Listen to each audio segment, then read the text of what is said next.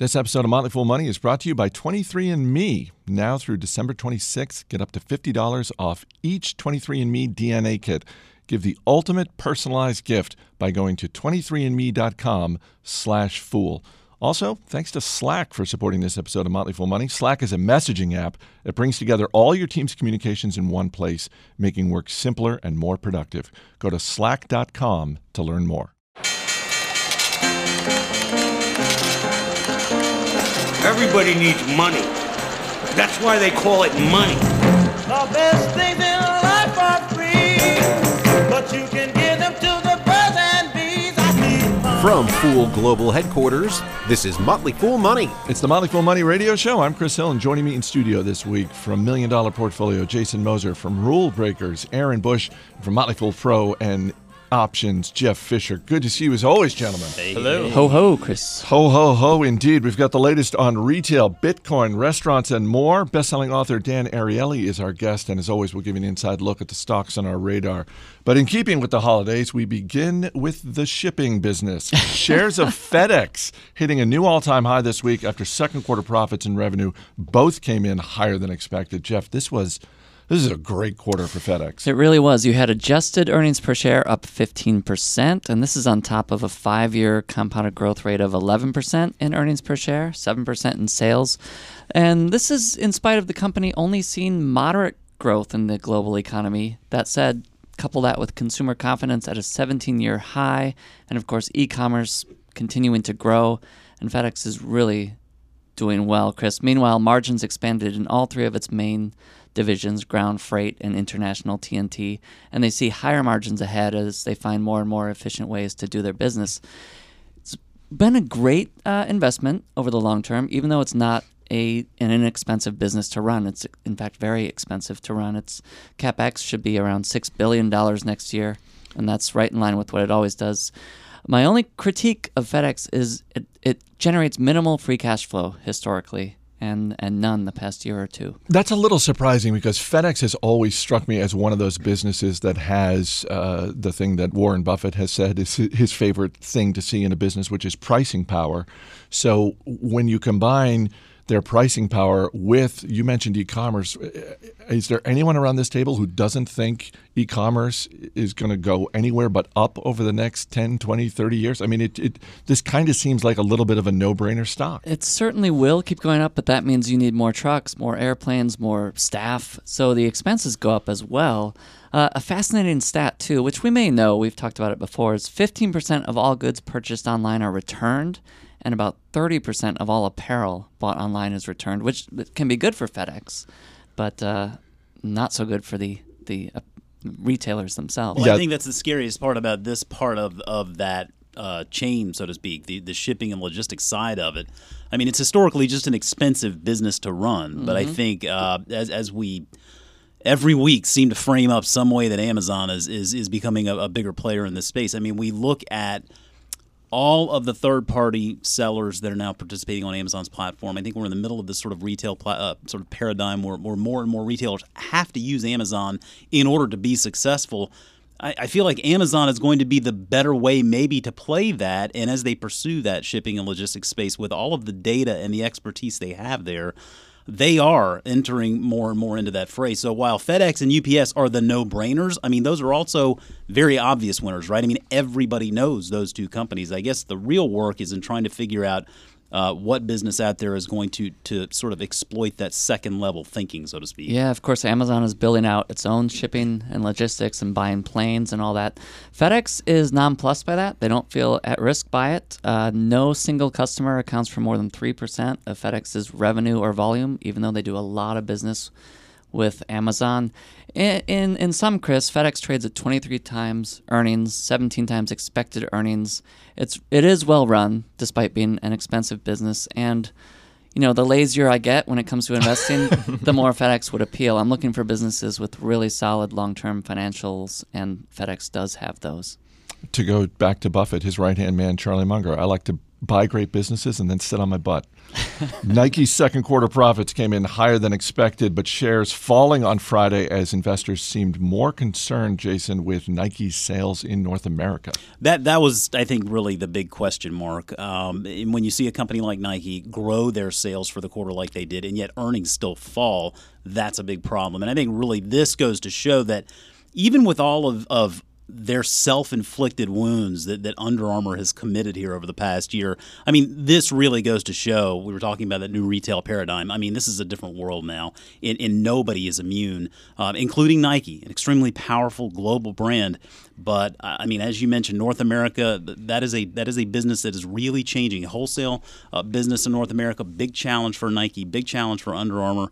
Uh, and I don't know that the answer is just around the corner. I mean, these are companies that are building more of the direct to consumer strategy out, and that's good, uh, but they are suffering from the troubles of companies like Sports Authority and Dick's Sporting Goods and whatnot. So, I mean, on the good side here, Nike Direct uh, revenue was up 15%, online growth of 29%, comp store growth of 6%. They're doing the right things to sort of get this North America business back in order, and it's nice that they have that global uh, exposure to sort of you know make up for shortcomings uh, in other areas. Um, the thing is with, with Nike you have a business that's done a very good job historically buying back shares. They brought the share count down about 10% since 2013. It still only yields about 1.2% today on the dividend side.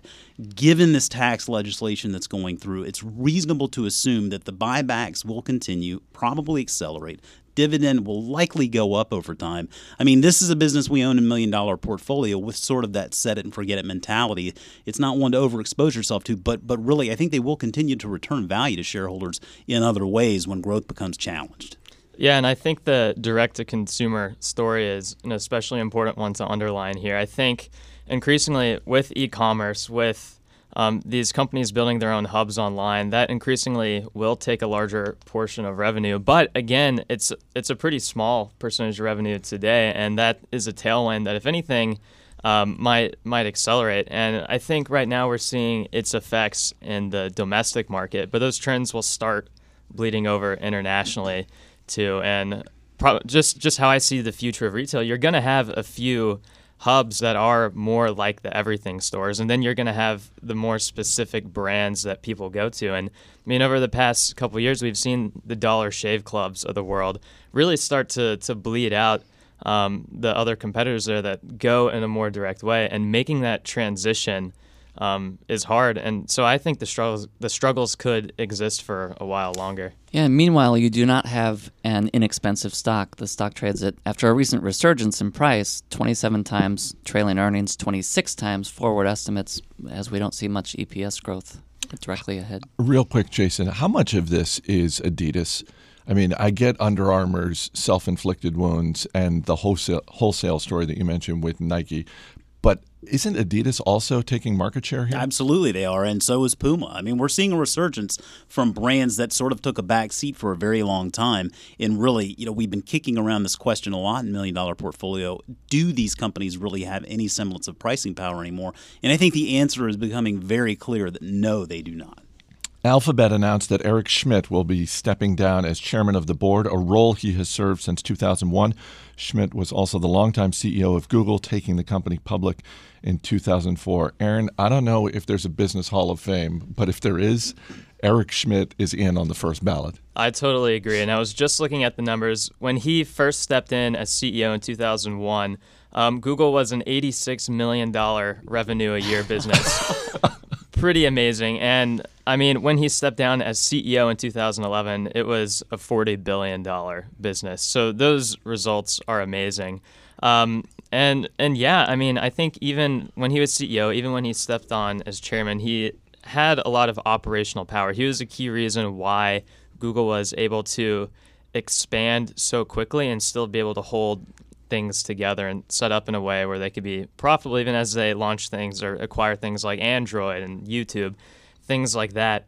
Um, and and so yeah, seeing him step aside today, it he's done such a great job, but it makes sense. His role has naturally shifted away from operations, more towards bigger picture strategy and kind of sales of making Google look a certain way around the world, and to now increasingly a political one.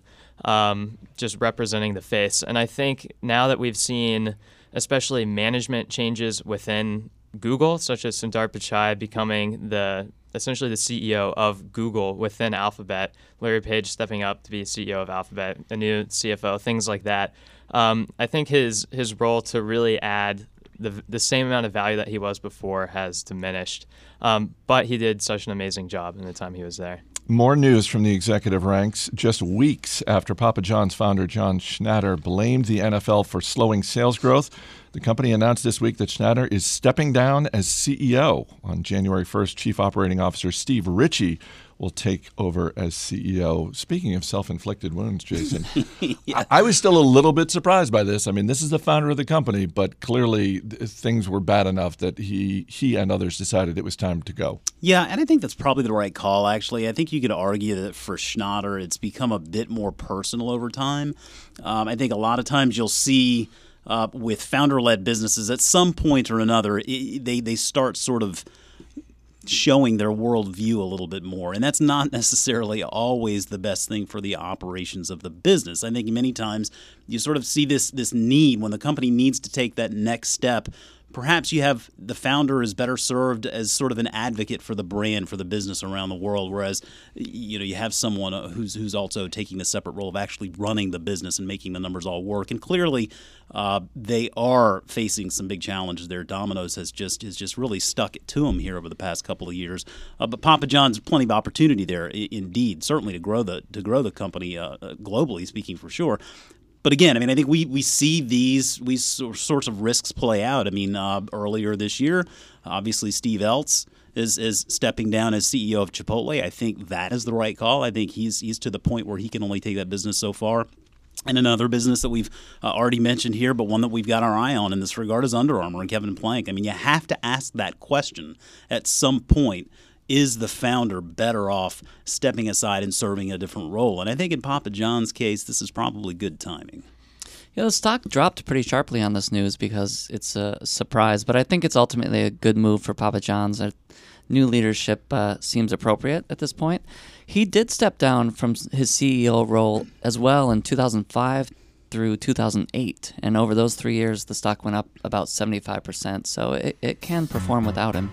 Coming up, Bitcoin restaurants and a special holiday edition of Stocks on Our Radar. Stay right here. This is Motley Fool Money. Thanks again to 23andMe for sponsoring this week's Motley Fool Money. This holiday, give your friends and family the ultimate personalized gift a DNA kit from 23andMe. They can learn about their genetic ancestry, their inherited traits, even information about their health. What other gift can give you all that? So this holiday, give a gift that is as unique as the ones you love with 23andMe. And now through December 26th, get up to $50 off each kit when you go to 23andme.com slash fool. That's the number 23, A-N-D-M-E dot com slash fool.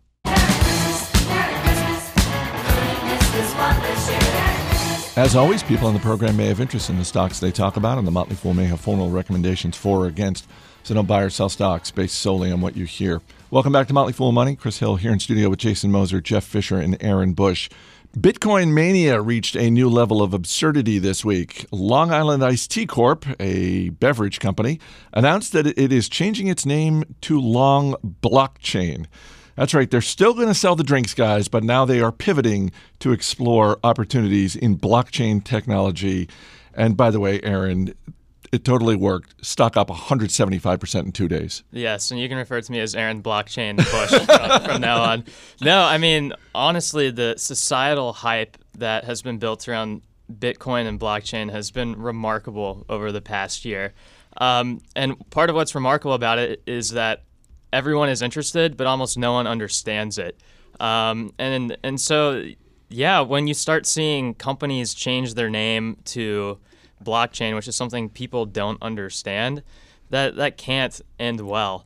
Um, um, and and Long Island Iced Tea becoming Long Blockchain Iced Tea isn't isn't the only company to have done that. Bioptix changed their name to Riot Blockchain, and there are so many other companies just looking up before that have launched divisions within their their company that are just about we build blockchain. It's like I don't. What does that mean? And it's, yeah, and it's- exactly. Jeff, this reminded me of the late '90s, where companies would come out and just say, "Oh, we've, we're changing our name. We've added a dot .com to the end of our name." and that made all the difference. The shares soared, even though people had no idea what it did, and that's that's discouraging and a little worry worrisome that, that people are throwing their money around so candidly with with things they know nothing about just because of a name change. Remember Cosmos.com?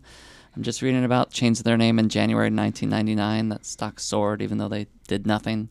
Yeah, all the .com, .net of the 1990s. This is reminiscent of that. Shares of Darden Restaurants hitting a new high this week. The parent company of Longhorn Steakhouse, Capital Grille, and of course the Olive Garden put up better than expected numbers in the second quarter. It was a good quarter, Jason. Well, no need to convert this to Darden blockchain or the Olive blockchain or something like that because really they are succeeding all on their own. And I tell you, I'm not. I, I, I just every quarter, quarter and quarter, I'm always impressed with not only the success in the to-go sales that Olive Garden is witnessing. Those to-go sales were up another 12% this quarter. Uh, it was the 13th consecutive quarter of same-store sales growth for Olive Garden. So, on behalf of uh, Darden's management, Steve, I doff my cap to you. uh, even though you were probably out for a bit with your tonsil uh, surgery, I'm sure you're back in in uh, back in full effect there and, and helping that uh, helping that sales number grow. Right? I am, and I will say we had our holiday lunch for our department at the Olive Garden. hey now. You're welcome, shareholders. Well, and I think that's the nice thing about the, the traffic there is really part of that same store sales growth. And, and restaurants really are all about traffic. If, if you ask management what they feel their competitive advantages are, they'll tell you leveraging their scale to create cost advantages, using data, not only on the restaurant side, but, but learning more about what their consumers want, and then the process and the culture. I think the last two are a bit subjective. The first two are not. And I think that's where they're really shining. All right, let's get to the stocks on our radar. And in keeping with the holidays, uh, Jeff Fischer, I'll start with you. You can hit Steve Broido with a lump of coal stock, or uh, if you, you think he's on the nice list, you can give him a, a good stock. All right, Steve. Uh, your lump of coal would be Dillard's department stores. uh, ticker is DDS. Uh, they've really destroyed value the last five years, although they've held up okay this year. But the problem I see there is management is not innovating, even as they come under fire from all kinds of different retail. But to give you a, a good stock, I believe, Applied Materials, ticker AMAT, the world's largest maker of semiconductor chip manufacturing equipment, they should continue to benefit as chips become ingrained into everything. Steve, question about applied materials? How does a company like this not just become a commodity? Well, they're supplying the, the tools that make it possible to make the chips. So they're supplying expertise and tools that you can't just get anywhere else. Jason Moser? Well, if Santa was going to give Steve a lump of coal, I think it would probably be shares of Bed Bath and Beyond. Don't believe the hype. We've been calling this thing a value trap for the last five years. It's still a value trap today. Debt picture just getting worse, and when sales start slowing down and your debt gets higher, guess what? It becomes really difficult to run the business. So Santa would just be laughing, hee hee hee, all the way back up the chimney. Uh, but Steve, I'm going to give you actually a stock for your radar. I've talked about it before. IDEXX Laboratories, ticker IDXX. Uh, this is a veterinary care company, and they, they provide the machinery and a lot of the testing equipment, the diagnostics for uh, the private practice vets, which there are a lot of them out there. Uh, it's a $16 billion market opportunity. IDEXX lights the path with industry leading research and development investment. Uh, tremendous opportunity. I tell you, I was just at my vet the other day for our newest addition to the house, and he just swears by IDEXX, loves it, and he says all of his colleagues feel the same way. I'm getting this thing in million dollar portfolio in 2018. Steve? right.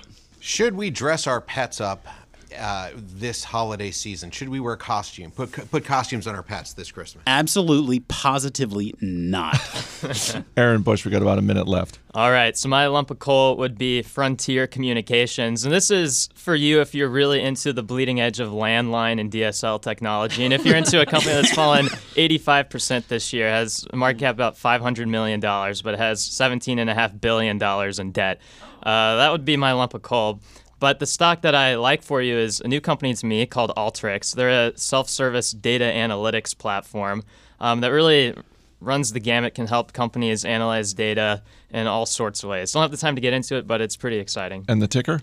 AYX. Steve? Explain data uh, data analytics to someone who may not understand that. okay, so this so just say you're getting data from the Google Analytics and AWSs of the world. This company can help merge that together in a usable way, um, run it to find useful value, and then spit it out and visualize ways to help make good decisions for the company. What do you like, Steve? I think that I'm going with IDX. All right, guys, thanks for being here. Up next, best-selling author Dan Ariely with some thoughts on how we can be smarter about our money.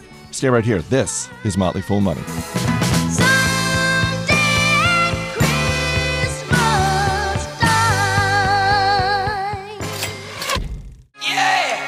Welcome back to Motley Fool Money. I'm Chris Hill. Dan Ariely is a professor of psychology and behavioral economics at Duke University. He is the founder and director of the Center for Advanced Hindsight. He's also the author of several best selling books, and his latest book is Dollars and Sense How We Misthink Money and How to Spend Smarter. Dan, thanks so much for taking a little time. My pleasure. Good to be back.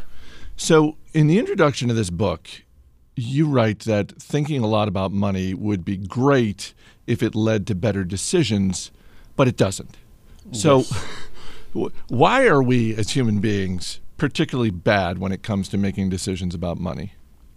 So, so there are mainly kind of two types of ways in which we're bad. Uh, the first one is that money is all about opportunity cost, right?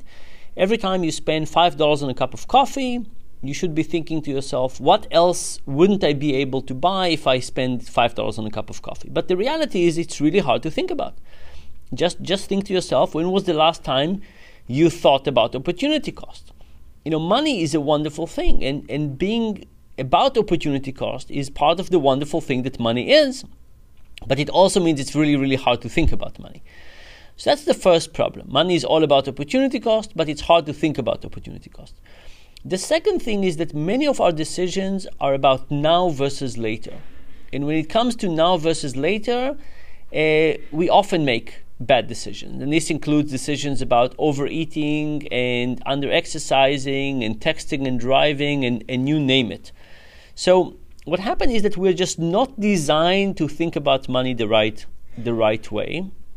And then the, maybe the final thing is that the environment around us doesn't necessarily want us to think carefully about money. The environment around us often wants us to spend without thinking.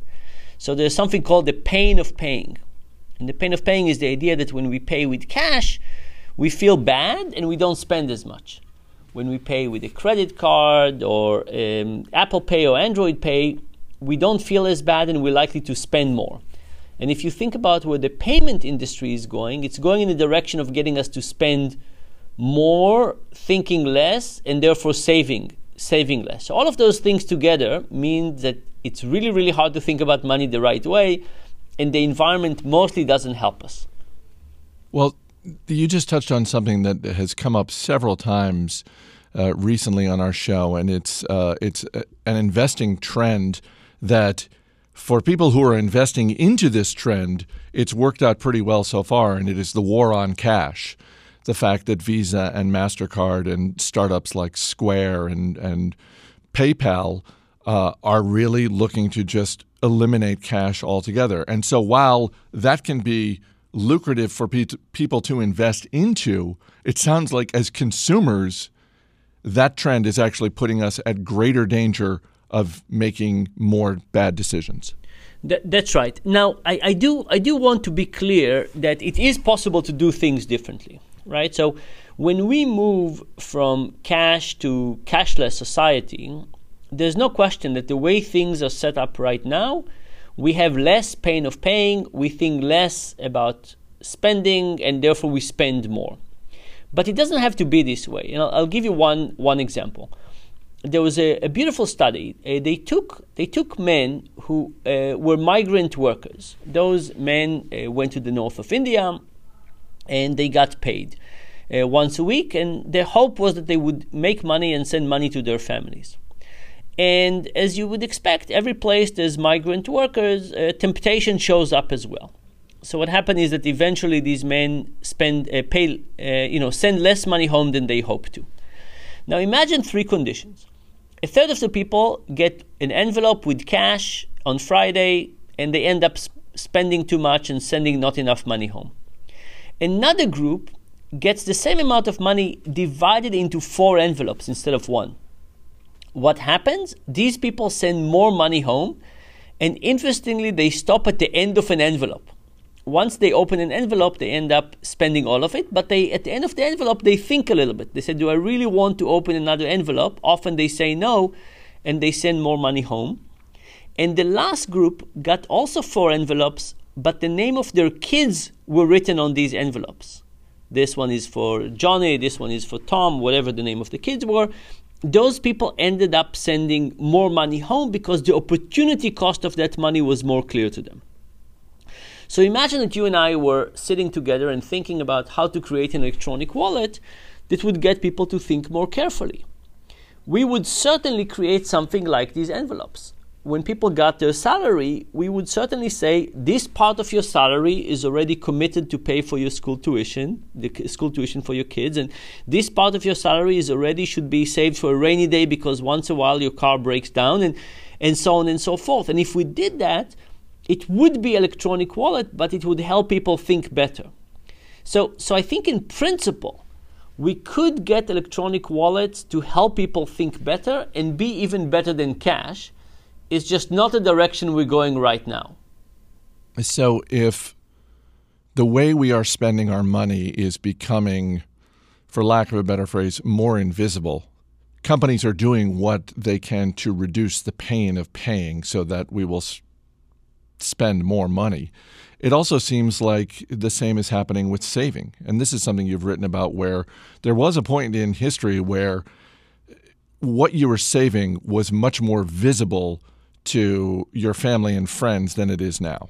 That that's right, and that that was actually I have to say for me was even though it might seem trivial to everybody who's listening, uh, for me it was kind of a big revelation, and it, it, came to after after a long a long study that we did in Kenya uh, about savings. But but the point was that a thousand years ago we basically saved in goats, you know, life livestock and when we saved in goats, uh, you could come home at night and you could see how many goats your neighbor has and how many goats you have, and you could compete with, with who has more goats. And that was great. But then we invented money and then we invented digital money. And imagine we have only two activities spending and saving. And spending is really visible. It's visible to ourselves, it's visible to our neighbors. And saving and insurance is completely invisible. Is there any wonder that we pay lots of attention to the thing that is visible and no attention to the thing that is in, invisible. Of course, this, it's, it's no wonder. Now, I don't think anybody designed this on purpose. I don't think a thousand years ago we said, oh, let's, let's take saving and insurance and make them invisible. but that's actually what, what we did. And what it means is that we should probably rethink about money. And we should rethink about savings and we should think about how do we get people to think about it, make it more visible. Now, it doesn't have to be visible like in a website for the whole country, but we do have to think about how do we make it more salient so that more people think about this. Well, and part of thinking about money, whether it's spending or saving, is something that you touch on in the book, which is assessing value. Mm-hmm. And the fact that a lot of times how we assess value it has little to do with actual value. Um, and it, one of the examples you use uh, is probably well known to retail investors, and it's the case of J.C. Penney getting a new CEO in Ron Johnson. Um, who really tried to double down on being very transparent about the value being offered to customers, and it just utterly failed. yes. And it's a very sad story, right? Because the, the guy was, was honest. And he says, I don't want to mark things up and then call them on a discount and give them at the same price. He thought that this practice was um, immoral, and he's probably right. Uh, but what happened is that when you look at a t shirt and it's $40, it's very hard to figure out how much is it worth. But but it's in the same T-shirt, and it says it used to be eighty dollars, and now it's less. All of a sudden, it looks like a good deal. Now it's because we use relativity in our evaluation. It's not true. It's not uh, correct. Uh, it's not um, you know moral. But but nevertheless, that's how we assess. That's how we assess value, and we assess value in all kinds of ways that have nothing to do with the real with the real value. Uh, I'll give you another example. Um, imagine you come to Durham, North Carolina, where I live, Uh, you come to you come to visit, and you are trying to find a parking spot, and you f- you park by a parking meter, and you look in your pockets for a quarter, and you don't find a quarter. And I pass by, and you say, "Excuse me, do you have a quarter?" And I say, "Yes, I have a quarter. I'll sell it to you for a dollar." you know, most people say, you know, something profane, and, and they don't, they take their chances. But but think about the second case. Uh, you're trying to park, parking meter, you don't have a, do- a quarter. I pass by and you say, "Excuse me, do you have a quarter?" And I say, "Look, I don't have a quarter, but there's a bank four blocks down the street. If you want, I'll run very quickly to that bank. I'll change a dollar for quarters. But if I do that, how do you feel about giving me a dollar for my trouble?" Now most people feel fantastic. They feel it's a great deal. Now, with, in any in any real sense, you are worse off in the second case than in the first one, right? You have to wait for somebody to run and come back, and you get sweaty coins. But why are people happier? Because somebody ran for us. Now, somebody running for us doesn't give us any benefit, but it does give us a sense of increased fairness, right? We're not just paying too much for a dollar somebody is running for us and now it's actually a deal. We're saving money you know it's a, it's a great it's a great deal. So things like that that we assess value by relativity we assess value by the effort uh, that something uh, has we're assessing things by by weight when weight is irrelevant all of those things make a difference. Speaking of assessing value, one of, if not the biggest investing story of 2017 is Bitcoin. What do you think of Bitcoin? Okay, so I think I have kind of three uh, separate answers.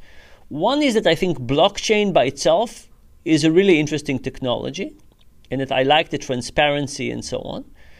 Uh, the second thing is I really like things like Ethereum. I love the idea that money can be connected with a smart contract that cannot be changed later. And I think the opportunities we have there are just fantastic, right? So imagine that um, a store could say, "Come and buy coffee," and if at some point during the day we reduce the price of coffee, it would retroactively everybody would get the money back, right? And they could write it in a contract; it will be enforceable, and everybody would know that.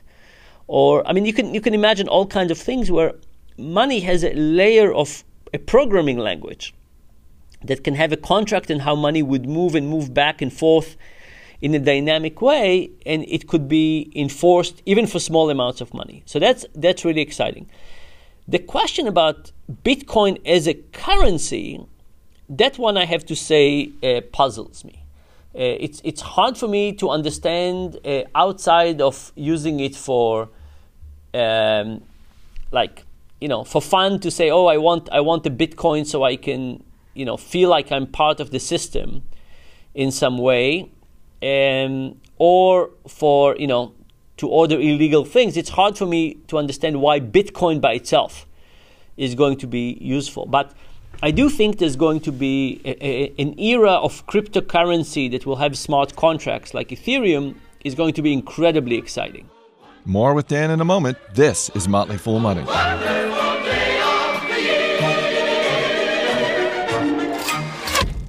Thanks again to Slack for supporting this week's Motley Fool Money. Slack's a messaging app that brings together all your team's communication. We've been using Slack at the Motley Fool for years, and it has been such a game changer for us. It has dramatically cut down on the amount of internal email that we use. It just saves everyone a lot of time. It makes everyone more productive. You don't have to keep searching through your email for that one follow up that you're looking for. You don't have to switch across multiple tabs and platforms to keep updated with your work. You can drag and drop file sharing that works with all the apps that you already use at work, like Zendesk, Google Drive, Salesforce.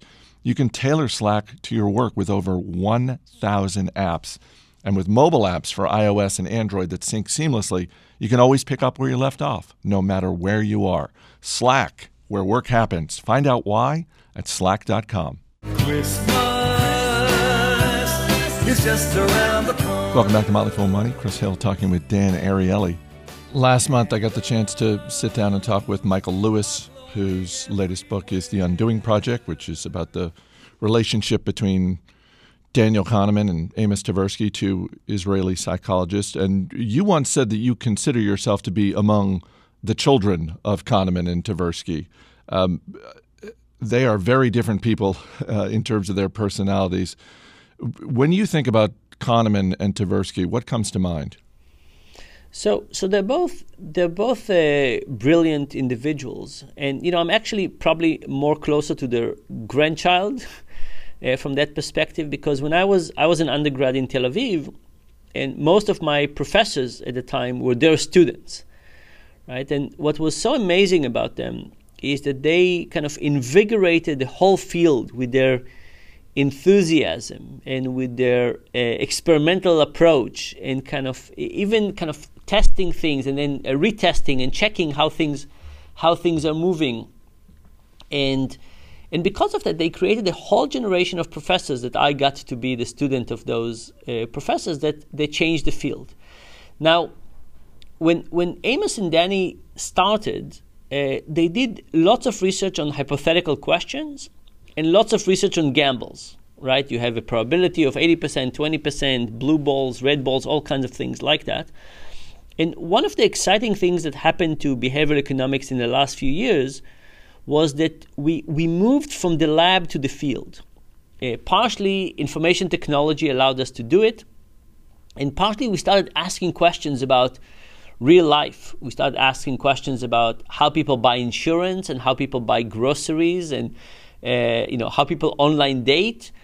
And I think this movement from doing abstract research about general questions to basically dealing with the complexities of everyday life, you know, this is kind of a good progress for science, but but it made behavioral economics much more applicable, much more interesting for for daily life and, and I think eventually much more useful in terms of helping us get people to make better decisions. This time of year, the holidays, um, a lot of people are, including myself, are eating more probably than they should and drinking more than they should. Um, you're one of the people I enjoy following on Twitter. Um, have you helped design a scale? And as a follow up, am I correct that the scale in question doesn't actually tell you what your weight is? Uh, yes, and almost yes. so, so yes. So here are a couple of things about scales. Uh, we know it's good to step on a scale every morning. Uh, it's not good to step on a scale every night. And the reason it's good to step on a scale every morning is you remind yourself that you want to be healthy, right? So that's that's a good thing. We also know that weight fluctuates a lot. Weight can fluctuate a few pounds a day. If you're obese, it can be many pounds a day. And because of loss aversion, or in this case, gain aversion, a, day that you gain two pounds is really miserable. A day you lose two pounds is happy, but it doesn't make up for it. So the overall experience people have with, with the scale is negative, right? You stand up on this thing and it's mostly bad news. And finally, people expect the body to react much faster than it actually does. So people say, if I go on a diet for a whole day, I certainly should lose weight tomorrow. But that's that's not true. It can take it can take much longer. It can take a couple of weeks. It can take 10 days. So what happens is people go on a diet for 2 days, then they step on the scale and the weight goes up by half a kilo or a pound. Then they go on a day of Netflix and the weight goes down and people get very confused and demotivated. So we said, let's separate two functions. Let's get people to step on the scale. It's a good thing to step on the scale. Let's get them to step on the scale. And then we said, on top of that, let's give people feedback, but not at the granularity of a day by day granularity. Let's give them a running average of the last three weeks. And then let's give it in a trend. So a trend could say you're just the same, slightly better, slightly worse, much better, much worse. And if you think about it, information often is not about historical accuracy. It's about understanding the relationship between cause and effect, understanding the relationship between what you have been doing and what are the consequences for your body. And because of that, we don't want to show people fluctuations. By the way, the same is true in the stock market, right? You have lots of random fluctuation in the stock market, and, and you ideally would want people to ignore those and not to create stories about, about those. So so we did a study with this with this approach. Uh, we took a group of low-income, relatively obese people who work at a call center, and a third of the people got a regular scale that reported their weight in pounds with a decimal, and two-thirds got our scale that that doesn't have a display and give people the, the trend of the last three weeks. And what we found is that the people who got the regular scale gained a bit weight every month, and the people who got our scale lost 0.7% of their body weight every month for five months. The study lasted five months. And, and this is incredible news, right? It basically says you take a scale and you just make it better, and all of a sudden people can use the information much better and, and start uh, understanding what's causing weight changes and control the weight in a, in a better way. You can follow Dan Ariely on Twitter. You can pick up his latest book, Dollars and Sense How We Misthink Money and How to Spend Smarter. It's available everywhere. Dan, thanks so much. As always, thank you. That's all for this week's show. I'm Chris Hill. We'll see you next week.